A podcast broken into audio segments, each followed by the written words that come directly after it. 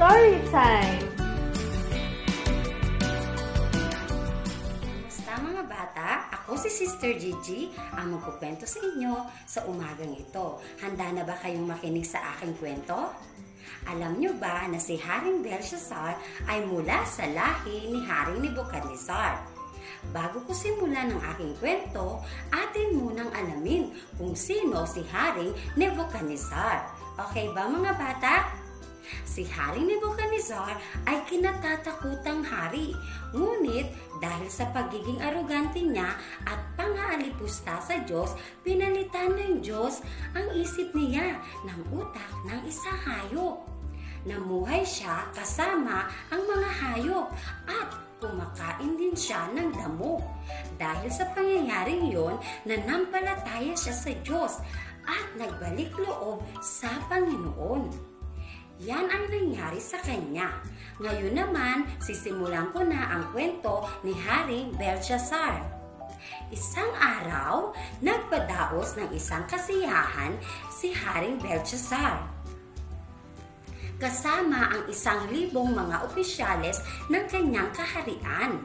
Doon naging arogante siya at mapagmataas. Hinamak niya ang Diyos at ang mga Israelitang kumikilala sa kapangyarihan ng Panginoon. Pinakuha niya ang mga ginto at pilak na inuman na ginagamit sa mga templo. At dooy nilagyan niya ng alak at ginamit na parang ordinaryong inuman. Sa pagkakataong yun, may lumabas na kamay at nagsulat sa haligi ng kanyang palasyo. Inutusan niya ang mga matatalinong tao na basahin at ipaliwanag sa kanya ang ibig sabihin ng nakasulat sa kanyang dingding. Ngunit walang isa man sa kanila ang nakabasa at nakapagpaliwanag. Lumapit ang reyna at sinabing ipatawag si Daniel. Si Daniel ay isang taong banal at siya'y kinalulugtan ng Diyos. Dumating si Daniel at kinausap ang hari. Binanggit niya na katotohanan lamang ang nais niyang sabihin sa hari. Ngunit kung ayaw ng hari na marinig ang katotohanan, ay pigilan na lamang siyang magsalita sinabi ni Daniel kay Haring Belshazzar na dapat ay naging aral na sa kanya. Yung nangyari kay Haring Nebuchadnezzar, yung hari na naging hayop.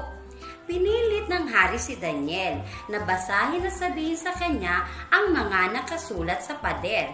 At pinangakuan pa niya na bibigyan niya ng damit na kulay ube, gintong kwintas at ikatlong pinakamataas na ranggo sa kaharian kung ito'y gagawin niya. Sinabi ni Daniel na hindi niya kailangan ang mga yon. Binasa nga ni Daniel ang nakasulat. Mene na ang ibig sabihin ay nabibilang na ang araw ng iyong paghahari sapagkat ito'y wawakasan na ng Diyos. Tekel, tinimbang ka at napatunayang kulang. Peres na ang ibig sabihin, ang kaharian mo ay maghahari at ibibigay sa Media at Persya. Pagkatapos nun, pinag Pinabihisa ng hari si Daniel ng kulay ubi na damit, sinuotan ng gintong pintas at ginawang ikatlong pinakamataas na ranggo sa kaharian. Ngunit kinagabihan din noon namatay si Haring Belshazzar sa kamay ni Haring Dario ng Media. Anong aral ang natutunan nyo sa aking kwento? Ang aral dito ay huwag tayong maging arugante at mapagmataas. ba si Haring Belshazzar, siya ay aruganteng hari at mapagmataas at hinamak rin niya si Lord Jesus. Kaya, dapat sa ating kapwa, wag nating pakit, wag tayong magpakita ng pag-uugali na ganoon, na arogante, mapagmataas, nangahamak ng kapwa, at mayabang. Para sa ganon magkaroon tayo ng kaibigan. Kasi pag nalaman nila na ganon ang ating pinapakitang ugali, mayroon pa bang lalapit sa atin? Wala.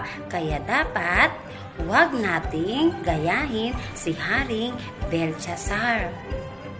Maraming salamat mga bata sa pakikinig.